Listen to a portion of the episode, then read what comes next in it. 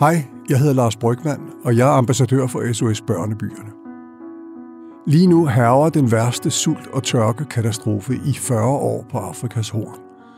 Det betyder, at en hel generation af unge kan risikere at ende som flygtninge. De har ikke noget at leve af. De har ingen jord at dyrke, og der er langt fra arbejde til mal. Det tvinger millioner af unge til at flygte fra landområderne til de større byer, for overhovedet at kunne overleve.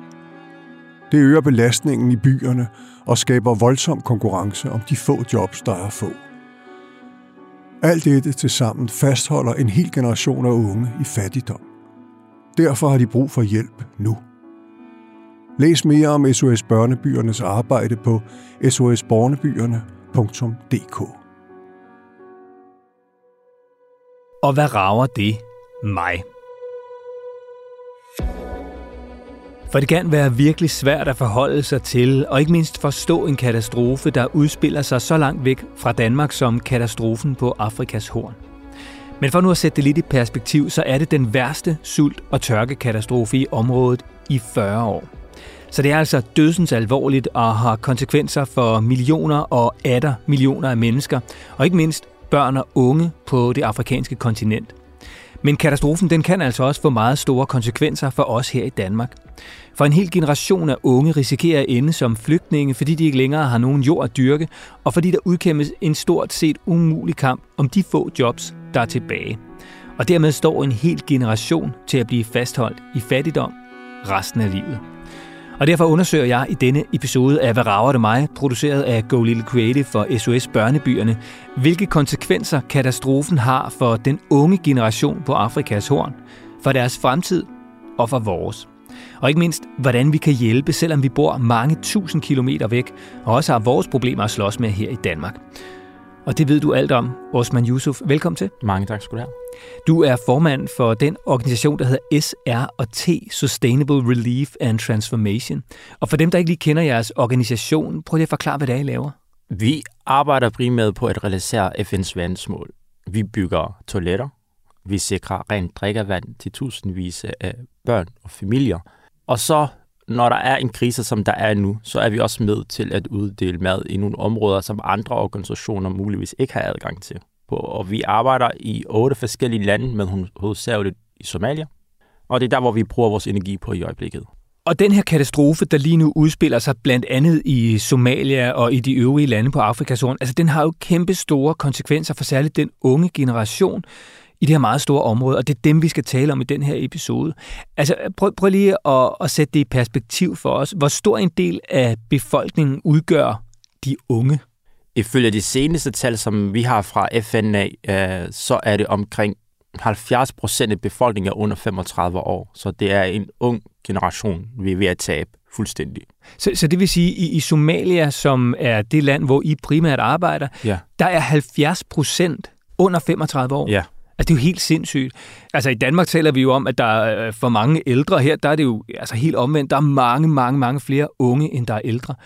Hvorfor er der 70 procent af befolkningen i Somalia, der er under 35? Det er et godt spørgsmål. Altså, der er jo ikke noget data på det, men i vores opfattelse er det primært, fordi hvis man kigger på de unge mennesker under de 35 år, de er jo primært folk, øh, børn, der er født omkring krigstiden, da de startede. Og den generation, som vi mangler, er jo den generation, der, var, der deltog i krigen. Der er omkring 510.000 børn, der er forældreløse i Somalia. Så vi har jo tabt en hel generation øh, af, af de ældre. Så, så en af årsagerne til, at der er så mange unge, det er i hvert fald ifølge det, I, I tænker, fordi der ikke findes så meget konkret data på det det er måske i overvejende grad, fordi deres forældre simpelthen er døde. Højst sandsynligt, ja. Det er jo så øh, i høj grad de større børn og unge, der er øh, blevet forældreløse på grund af forældre, der er døde øh, i krig. Du har 100% ret. Altså, hvis det ikke er krigen, så er det sult. Hvis dit barn sulter, og I har lidt at spise, så er det børnene, der får først, og så er det farmanden, der så tager, hvad der er rester. Og oftest er der ikke noget rester. Så det er sult og krig, der har dræbt. Og hvad er det så for en helt konkret situation, den her meget store generation af unge står i lige nu? Håbløshed. Der er ikke noget fremtid. Der er ikke noget arbejde. Der var heller ikke noget arbejde førhen, men nu er det bare blevet meget værre. Der er ikke noget at foretage sig, der er ikke noget at stå op til, og nu er der så mange konsekvenser af den her tørkekrise, som vi oplever nu. Øh, fødevarepriserne fødevarepriserne stiger, så der er ikke, øh, man har ikke råd til det der ekstra mad, som man havde. Så er man også nødt til at prioritere lidt i forhold til, hvad man så skal bruge sine penge på. Har man så råd til at gå i skole, eller vil man se, om man kan få et arbejde, eller spare de penge, du vil have brugt på en uddannelse til at sikre, at din søskende, dine forældre, din mor, hun får noget at spise. Som jeg nævnte tidligere, så er 70 procent øh, af befolkningen under 35 år, og samtidig er arbejdsløsheden på omkring de 70 procent. Så det går lige op. Så der er ikke noget arbejde. Der er rigtig mange, der uddanner sig i Somalia. Men lige så snart du er færdig med din uddannelse, så har du ikke noget at foretage dig. Der er ingen stillinger. Der er ingen investeringer i landet, så der kommer ikke nogen nye stillinger. Det eneste stillinger, der er, det er de stillinger, der bliver skabt af, af de offentlige sektor. Og de er jo begrænset i forhold til, hvor mange stillinger, der bliver slået op. Og de stillinger, der bliver slået op, går jo ikke, desværre ikke til den, der er bedst kvalificeret til jobbet, men hvem der kender hvem. Så selvom du har en uddannelse fra universitetet af, eller hvorhen du har en uddannelse fra, så kan du ikke få et arbejde. Jeg kender faktisk en ung mand, der er familie med mig, der rejst fra en lille landsby ind til hovedstaden, har uddannet sig inden for ingeniør, og så har han ikke noget arbejde nu, så han faktisk endt med bare at rejse tilbage til hans landsby, og så sidder han bare derhjemme nu, og han har ikke noget som helst at foretage sig. Og nu siger du, du kender en, som er i familie med dig, øhm, og det er jo fordi, du faktisk selv er født i Somalia. Ja, det er korrekt. Du øh, flygtede til Danmark. Ja. Som treårig. Ja. Øhm, hvordan er det for dig, som jo er født i Somalia, nu bor i Danmark, øh, sidder herover for mig med pæne briller og kasket, og du ved, ser meget sådan cool og sådan urban øh, københavnsk ud, og så tænke på, at dine landsmænd og kvinder, der er tilbage i Somalia, de dør lige nu. Det er hårdt. Det er meget hårdt. Altså nogle gange så så, er det, så føles det ikke, øh, ikke fair, at jeg er her, og de ikke er her. Altså, det er jo, de kunne lige så godt have været mig. Jeg er her jo kun, fordi jeg var lidt heldigere end dem, fordi heldigvis så kendte min far nogen. Øh, han, havde, han var i militæret, og han havde mødt nogle, øh, nogle tysker og nogle russer. Øh, så han havde lidt forbindelse der, så det var lettere for os at flygte ud af landet og få nogle familiesamføring her i landet. Men udover det, så er der ikke nogen forskel, når jeg kigger på nogle af de stakkels, der dør dernede. Og når man så rejser der ned på nogle af de her flytningslejre, hvor der er rigtig mange unge børn, der dør, øh, så er det meget hårdt. Det er meget hårdt at komme tilbage til Danmark og, og så bruge 50-60 kroner på en cheesecake på en café. Når du ved, at 50-60 kroner dernede kan gøre en kæmpe forskel. Altså det kan være med til at redde et, øh, et barn på 11 måneder. Men, øh, men sådan er livet, og det er jo ikke, det er jo ikke fair. Altså, det kan jo være enormt svært for mig som altså helt bleg dansker, hvis altså øh, tætteste udsyn fra Danmark, det er bordershoppen nede ved den tyske grænse. Ja. Øhm, men vi sad lige og snakkede, øh, inden vi trykkede record her, øh, og inden vi gik i studiet. Og, og du fortalte faktisk også, at, at selvom du jo faktisk er født i Somalia, så er det også nærmest uvirkeligt for dig at komme tilbage. Hvorfor det? Fordi de kommer så tæt på. Det er en ting, når man sidder her og tænker, jeg vil gerne gøre en forskel, jeg vil gerne sende nogle penge, og jeg vil gerne skrive noget på de sociale medier, jeg vil gerne holde en foredrag, men når du kommer der ned, og du ser et, øh, et 8 måneder, eller 9 måneder, eller 10 måneder barn, der, der dør af sult, der skriger, og, og du kan se øh, en mor, der ikke, øh, der ikke har meget mere at give tilbage, og hun kigger bare og sidder og ser på hendes barn, der dør. Altså, det, det er hårdt at komme tilbage fra det, og så komme tilbage til, til et almindeligt liv her i Danmark, hvor man bare har det godt, og man er heldig, men de, og, og det har også noget at gøre med, også ligesom du siger, det er svært for dig at sætte dig i, i det perspektiv, men det er simpelthen fordi, det er så langt væk fra os af. Øh, og, og det er også normalt. Vi er mennesker, det er sådan mennesker bygget, så man skal, det, er ikke, øh, det er ikke for, at du skal have det dårligt med dig selv, men det er bare godt en gang imellem, at, øh, at blive mindet om, at der er også andre mennesker, der har det rigtig hårdt, og vi kan godt gøre en forskel. Og, og det her med hjælp med udefra, hvem der er skyld i den situation, som befolkningerne øh, på Afrikas horn er i lige nu, øh, og har været det længe, men altså særligt er i lige nu. De, er jo, de er jo ret mange. Øh, også om den her store unge generation, og hvem der egentlig skal løse de udfordringer, øh, unge generationen er ramt af. Prøv lige at høre det her citat. I 60-70 år er der blevet tikket om penge, og de bliver bare flere og flere. Hvad med at lade dem klare sig selv? Så kunne det være, at de kunne tænke, at de ikke har råd til alle de børn. I 2050 er Afrikas befolkning vokset til det dobbelte, og om 50 år mere er de igen fordoblet. Citatet her, det stammer fra en Facebook-bruger, der har skrevet en kommentar på SOS Børnebyernes Facebook-side. Er der ikke noget rigtigt i det her? Altså, altså hvorfor bliver de her mennesker i Somalia for eksempel, hvor I arbejder, hvor du er fra, ved med at få så mange børn, når de ikke kan brødføde dem? Der er ikke en flere forskellige, forskellige årsager. Altså, det er heller ikke noget en fænomen, som vi ikke kender til. Altså, vi plejer selv her i Danmark at få flere børn. Det er jo, øh, når man arbejder på landet, det er jo arbejdskraft. Du har ikke nogen andre, der kan hjælpe dig. Du har ikke råd til at ansætte en, der hjælper dig på markedet. Og sådan. Så det er dine børn, der hjælper dig. Det er dine børn, når du bliver ældre. Det er dine børn, der forsørger dig. Så det er også en investering i sig selv. Altså, det er helt normalt, at man får mange børn. Men kan vi virkelig bare også tillade os at bare se på, og så se de her mennesker dø, fordi vi ikke vil uh, hjælpe, fordi vi synes, det ikke er fair, at de får mange børn? Og vil de stoppe konsekvensen? Vil der så ikke komme tørk? Vil der så ikke være de her kriser, der kommer? Vil der ikke være inflation? Altså, det vil jo ikke stoppe. Der vil stadigvæk være mennesker, der dør. Okay, så din, og det er selvfølgelig meget tankevækkende, at du siger det her med, at det gjorde vi jo også en gang i Danmark. Altså, dengang vi var et landbrugsland, mm det er jo rigtigt nok, der fik vi jo også sindssygt mange børn. Altså vores bedsteforældre, de er jo tit sådan ud af søskendeflokke på 8, 10 og 12, ikke? Jo, korrekt. Og, og det, det er så den situation, der er i Somalia lige nu, blandt andet fordi, at mange ernærer sig ved landbrug, og så simpelthen for at have nogen til at hjælpe sig i marken. Ja.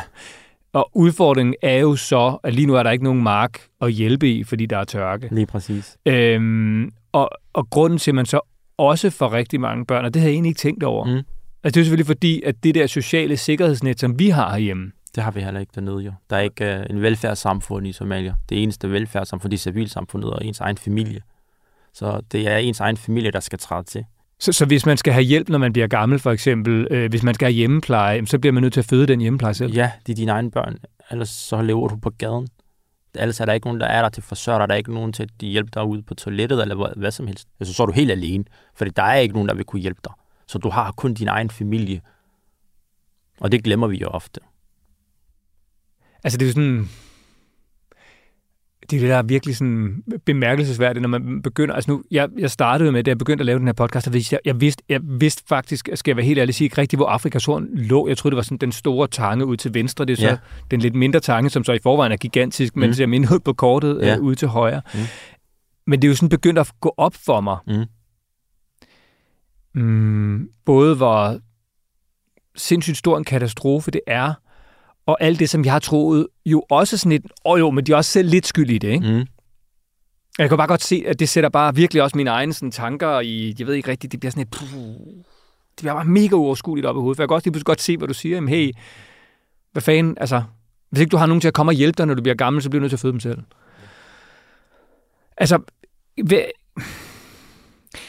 hvad er fremtidsudsigterne for de her lande og for de her unge?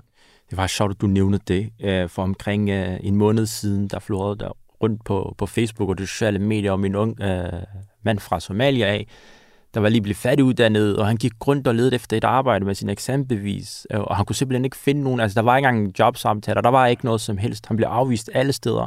Han var så frustreret over det, at øh, han faktisk på live-tv øh, brændte sin eksamenbevis, fordi han, han synes, det var ubrugeligt. Det var ubrugeligt, at han brugte hvad, 3-4-5 år på en eller anden universitet, og så var der ikke noget arbejde. Og, og det er der jo ikke. Der var 70% arbejdsløshed før, og nu er det jo bare endnu værre. Men altså, der er rigtig mange, der uddanner sig i Somalia, men der er bare ikke jobs. Så hvad betyder det her for landet? Altså et land, der i forvejen er højt, hårdt ramt. Der er en hel generation af unge, altså den 70 procent af befolkningen er under 35 år. Det kan godt være, at der er en del af dem, som er blevet uddannet, men når der ikke er nogen jobs at få, når der ikke er noget arbejde. Altså, hvad er det så for en fremtid, de og landet ser ind i? Det, altså landet, der, det, det, det, det, det er et godt spørgsmål, du stiller det, for der er ikke noget fremtid. Ligesom ham, min øh, familiemedlem, jeg fortalte om, han rejser jo bare tilbage til sin landsby, og så har han sin telefon, og så kan han se på de sociale medier, hvad der er andre unge på hans alder her i den vestlige del af verden har det, hvor godt de har det, og på Instagram, hvor du ved, de går ud og hygger sig, og der bliver lagt nogle rigtig gode billeder, som gør os, der bor her i Danmark, jaloux. Og så skulle du så tænke på, hvordan han har det så, liggende der, færdiguddannet, og der er ikke et arbejde. Altså, så tænker man jo, ligesom, hvorfor skal det her gå ud over mig? Altså, jeg kan godt, det her, jeg har kun et liv. Hvorfor skal jeg leve sådan her? Så er det også derfor, de tager den her rejse. Selvom de ved, at det er farligt, så er det bare hvad er muligheden? Hvad er alternativet? Alternativet er bare at blive liggende der, og der er ikke noget arbejde. Altså nu siger du, der, der vil uden tvivl sidde nogen, og det, det trigger også lige mm. lidt i mig, der, når mm. du siger, mm. så kan han sidde og se på sin telefon og være på Instagram. Ja. Jamen altså, hey, hvorfor har han råd til en telefon, hvis ikke han har råd til mad? Alle har en telefon. Øh, alle har en smartphone. Øh, altså, det kan godt være, at han ikke har internet, øh, og så deler man internet sammen med nogle venner, eller så er der en netcafé, man tager til. Men alle har en telefon dernede. Altså, det er MobilePay, som vi har her i landet, det blev lanceret i, i, i Somalia 10 år før vi fik MobilePay. Altså simpelthen fordi, at, at det var en måde at få øh, økonomien sådan til at fungere helt ud i de små samfund? Ja, også det, men også på grund af faktisk, jeg tror primært på grund af sikkerhed, fordi så skulle man ikke gå rundt med penge, og så er der ikke en anden mand, der stopper dig på gaden og, og røver øh, 10 dollars af dig, fordi så har du det på telefonen. Og hvis du så overfører til en bestemt person til det samme som MobilePay, så kan man finde ud af, hvem er det, man har overført til. Så man kan godt være ludhammerne fattig, ikke få en skid at spise, mm. øh, alle ens dyr er døde, det er nogle mm. af ens familiemedlemmer måske også, men stadigvæk faktisk have en telefon. Ja, altså hvis du tager ned til Somalia eller sådan noget, så er der jo folk, der står på dig på gaden, der spørger, der tigger på gaden. Øhm, og, og der giver man dem ikke kontanter, fordi du har jo heller ikke noget kontanter på dig selv. Så er det MobilePay, man MobilePayer dem. Så, så, det, så det, man har, det er så en telefon? Ja, så de ser, hvad der foregår ude i verden. De ser, hvordan man, du ved, hvordan, hvad vi lægger frem på de sociale medier, på Instagram, hvor godt vi har det. Hvem vil ikke have et godt liv? Hvem vil ikke gerne have det godt? Altså, jeg bliver nogle gange, når jeg selv ser på de ting, der foregår på de sociale medier på Instagram, så tænker jeg, ej, de har en spændende liv, de mennesker der. Men det er fordi, de viser os bare den del af deres liv. Men de tror, når du sidder i, i, på Afrikans, øh, en eller sted i Afrikans horn, de tror, det er, det er livet. Det er sådan, folk i Vesten har det.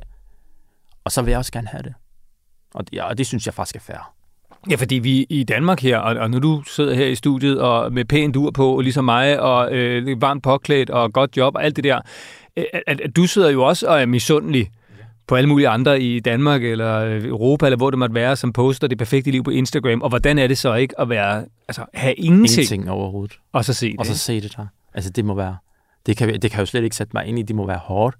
Og så vid, at der er lige meget, hvad du gør, så vil din liv ikke ændre sig. Altså lige med, hvad du uddanner dig inden for, så vil du ikke kunne få et arbejde. Du vil ikke kunne forbedre din livskvalitet. Og det er jo også virkelig interessant, det der med uddannelsen, ikke? fordi mange af os her i Danmark har jo sådan, åh oh, jo, men hvis nu de bare uddannede sig, hvis nu de gik i skole og gjorde sig klogere og sådan noget, så skulle det nok gå, ikke? Men det, det er også rigtig mange, der gør. Problemet er altså, der er ikke noget, altså, der er ikke noget at bruge det tilbage efter. Nej, altså for, fordi nu, hvis vi uddanner os her, og jeg får gode karakterer, så kan jeg jo søge et job, og så bliver jeg ansat baseret på det, jeg kan komme og byde med. Men i Somalia, der er det desværre ikke sådan, det foregår. Det er mere, hvem kender du? Hvem, hvad har du af forbindelser? Hvad er din klan? Hvem er din far? Hvem er din bror? Så hvis det også var sådan her i Danmark, så vil jeg jo ikke rigtig have en chance. Lad os lige prøve at høre fra en, der bor i et af de hårdeste ramte lande, nemlig Somaliland, og som ser lige direkte ind i en usikker og ja, måske nærmest umulig fremtid. Min største frygt er ikke at lykkes her i livet, og hermed ikke gøre min familie om et land stolt. Citatet, som vi har fået indlæst her, det stammer fra en ung mand, der hedder Khalid, som bor i Somaliland. Altså, det her citat kunne sådan set også godt stamme fra en ung dansker. Altså, herhjemme, der er der jo også et enormt stort fokus på at klare sig godt og lykkes i livet. Altså, hvordan adskiller en ung mand som Khalid sig fra for eksempel danske unge? Du har, du har fuldstændig ret. Der er også meget pres på, på unge mennesker her i landet, med at de skal få sig en uddannelse hurtigt, og du ved, det skal igennem systemet hurtigt, så de kan bidrage til samfundet. Altså, den måde, de adskiller sig på, det er, der er ikke et samfund, de kan bidrage til. Der er ikke et arbejde, de kan, sådan, de kan få, så de kan være med til et vækstsamfundet. Der er ingen muligheder. Altså, han kan godt uddanne sig. Så hvis, han har, hvis hans familie har råd til du ved, at spise lidt, så kan han sagtens uddanne sig. Men efter han er færdiguddannet, så vil der igen ikke være et, uh, en stilling til ham. Han vil højst sandsynligt bare gå rundt og være arbejdsløs, og så er han ung, øhm, og så har han ikke noget at bidrage med, så kan han ikke rigtig forsørge sin familie. Så, det, så tænker han, altså, hvordan kan jeg så forsørge familie? Hvordan kan jeg gøre mit land eller min familie stolt? Og det kan han jo ved at rejse til, til Europa, hvor de tror desværre, at der er et arbejde med det samme, og, og der er penge med det samme. Lige så snart du lander, eller du sejler ind, så er der bare penge, øh, og så kan du bare forsørge din familie, så de kan få det bedre, så din mor kan få det bedre, og din land kan få det bedre, men, men det er jo ikke sådan. Altså, hvad, hvad kan det her komme til at betyde? Det har jo altså åbenlyst virkelig store konsekvenser for de her unge, som ikke ligesom dig, er så heldige at flygte til i det her tilfælde Danmark. Men hvad kan det komme til at betyde for os her i Danmark? For det første, så vil vi se, ligesom vi også oplever nu, en langt større strøm af flygtninge. Altså folk vil jo bare flygte ud af landet, og, det, og flere vil gerne tage til Europa.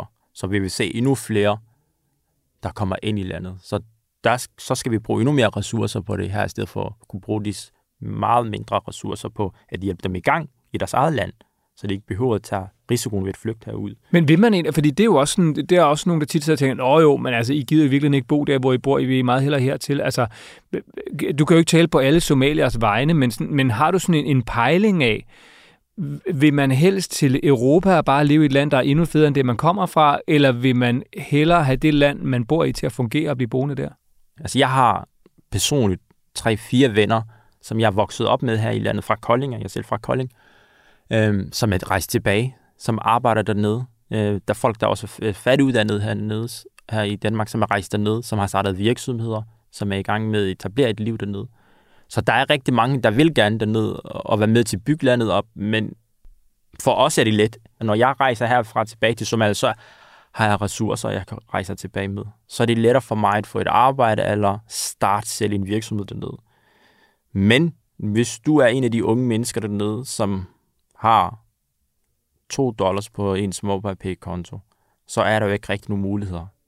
Men hvis vi gav dem muligheder, hvis vi gav dem, hvis vi skabte jobs, hvis vi var med til at skabe jobs, så er jeg sikker på, så er der slet ikke så mange, der vil have rejst hertil. Jeg har læst en, øh, en undersøgelse for ikke så lang tid siden omkring der, men det var ikke bare øh, Østafrika, Afrikanturen, det var generelt hele Afrika, der viste 52 procent af de unge var klar til at rejse til, øh, til udlandet, til Europa. Og det er fordi, der ikke er fremtidsmuligheder, der hvor de befinder sig. Så en ting er sådan den rene medmenneskelighed, som de fleste af os forhåbentlig også har en eller anden grad af, som bare handler om at hjælpe mennesker, fordi vi er alle sammen mennesker, og vi skal forsøge at sørge for, at vi alle sammen har det så godt som muligt. Men noget andet er jo altså også, at hvis ikke vi gør det, så står der altså i det her tilfælde 52 procent af et kontinent, der er så gigantisk, mm. der, der faktisk villig, er klar til der er villig til at, at tage chancen. Og rejse mod Europa, og jo så dermed også Danmark. Ja, det er der.